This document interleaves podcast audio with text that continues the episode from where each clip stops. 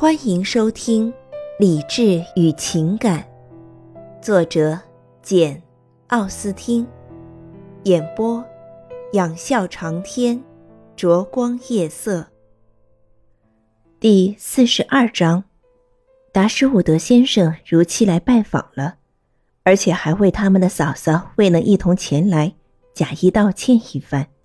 他要陪伴他母亲，确实没工夫走开。不过。詹宁斯太太当即让他放心，叫做嫂嫂的不用客气，因为他们也都算得上是表亲嘛。他还说，他一定尽快去拜访约翰达士伍德夫人，带着他的小姑去看望他。约翰对妹妹虽然处之泰然，却也十分客气，而对詹宁斯太太尤为毕恭毕敬，礼貌周全。他进屋不久，布兰登上校也接踵而来。约翰好奇地打量着他，好像在说：“他只需要知道他是个有钱人，对他也会同样客客气气的。”在这里逗留了半个小时之后，约翰让艾莉诺陪他走到康迪特街，把他介绍给约翰爵士和米德尔顿夫人。那天天气异常之好，艾莉诺便欣然同意了。两人一走出屋。约翰便张口询问开了：“布兰登上校是谁？他是个有钱人吗？”“是的，他在多塞特郡有一大笔资产。”“啊，我听了很高兴。他看上去是个极有绅士风度的人。”“艾莉诺，我想我该恭喜你，你这一辈子可以指望有个十分体面的归宿了。”“我，哥哥，你这是什么意思？”他喜欢你，我仔细观察过他，对此确信不疑。他有多少财产？我想，一年大约两千磅。一年两千磅。他说着，心里激起一股热烈慷慨的豪情，接下去说道：“艾莉诺，看在你的份上，我真心希望他有两倍这么多。”我的确相信你的话。但是我敢肯定，布兰登上校丝毫没有想娶我的意思。你搞错了，艾莉诺，大错特错了。你只要略作努力，就能把他抓到手。也许他目前会犹豫不决，你的那点微薄的财产会使他畏缩不前，他的朋友们还会从中作梗。不过，稍微献点殷勤，略微加以引逗，就能让他不由自主的就范。这在女人是很容易做到的，你没有什么理由不去争取她。不要以为你以前的那种恋爱，呃，总而言之，你知道那种恋爱是绝对不可能了。你有着不可逾越的障碍。你是个有理性的人，不会不明白这个道理。布兰登少校蛮不错了，我一定对他客客气气的，让他对你和你的家庭感到满意。这真是一门皆大欢喜的亲事。总而言之，他压低声音，神气活现的悄悄说道：“这一定会受到各方面的热烈欢迎。我的意思是，你的朋友们都真诚渴望你能找个好人家，特别是范妮。老实说，她十分关心你的事。还有她母亲费拉斯太太是个非常温厚的女人，我想她肯定会感到十分高兴的。”他前几天就这么说过。埃莉诺不屑一答，约翰继续说道：“倘若范尼有个弟弟，我有个妹妹，能在同时解决终身大事，那真是件了不起的事情，妙不可言的事情。然而，这也并非绝对不可能啊。”爱德华·菲拉斯先生要结婚了，还没真正定下来。不过正在筹划这件事，他有个极好的母亲，费拉斯太太极其慷慨。如果婚事办成了，他将主动提出一年给他一千镑。女方是尊贵的莫顿小姐，是已故莫顿勋爵的独生女，有三万镑财产。这门亲事双方都很称心如意，我毫不怀疑婚事会如期操办。一年一千镑。一个做母亲的能给这么一大笔钱，而且要给一辈子。不过费拉斯太太具有崇高的精神，再给你说个他为人慷慨大方的例子。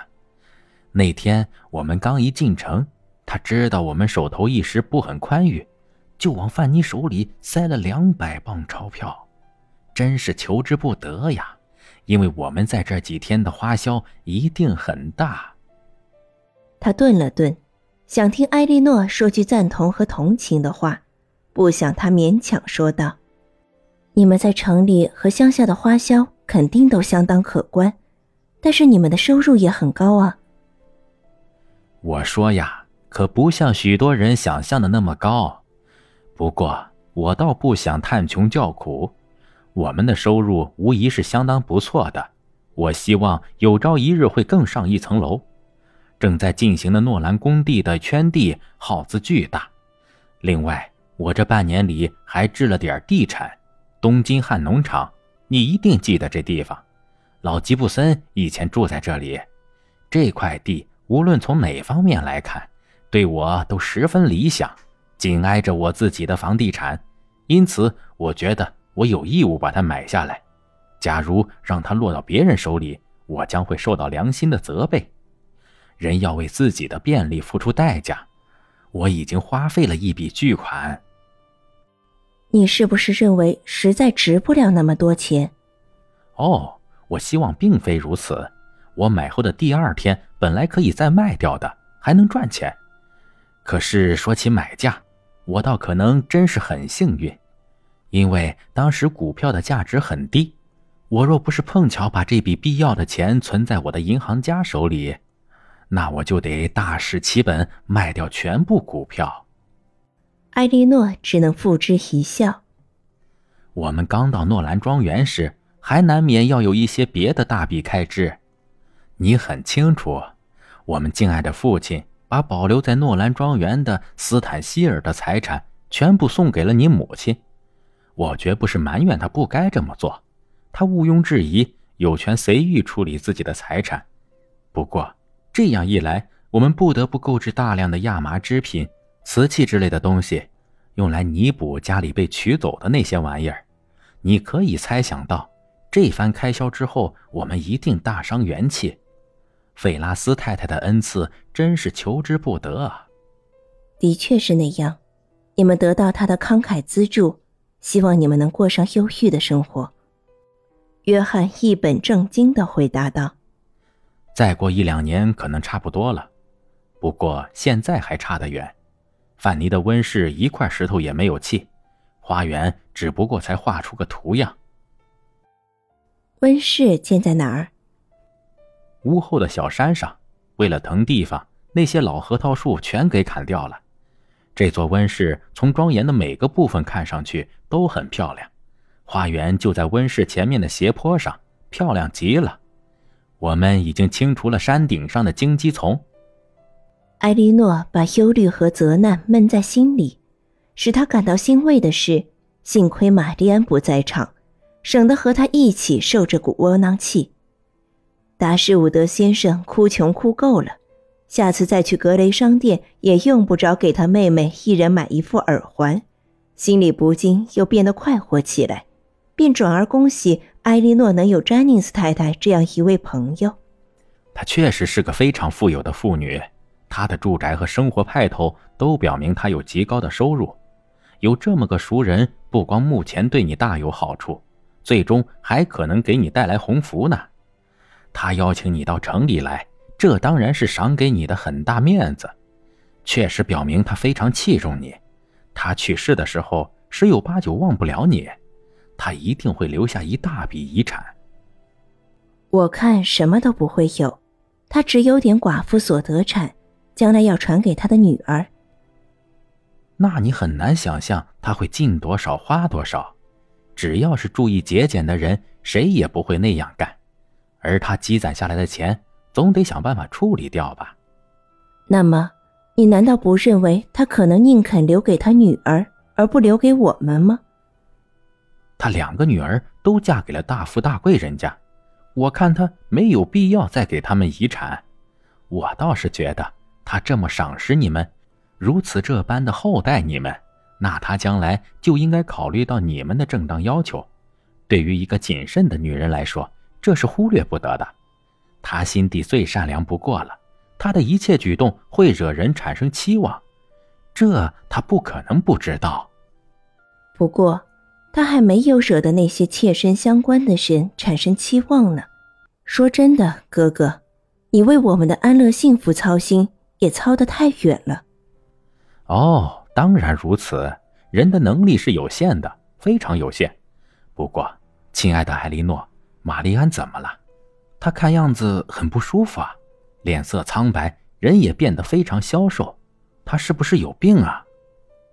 她是不舒服，最近几个星期老说神经痛。真不幸。在他这个年纪，不管生一场什么病，都会永远毁掉青春的娇艳。他的青春太短暂了。去年九月，他还和我见过的任何女人一样漂亮，一样惹男人动心。她的美貌有一种特别讨男人喜欢的资质。我记得范妮过去常说，她要比你早结婚，而且对象也比你的好。其实他是极其喜欢你的。他只是偶尔产生了这么个念头，不过他想错了。我怀疑玛丽安现在是不是能嫁给一个每年充其量不过五六百磅的男人？你要是不超过他，那才怪呢。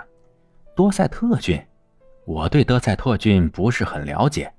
不过，亲爱的艾莉诺，我极其乐于多了解了解他。我想你一定会允许范妮和我成为你们第一批。也是最幸运的客人。感谢您的收听，我是 CV 灼光夜色，欢迎订阅，我们下期见。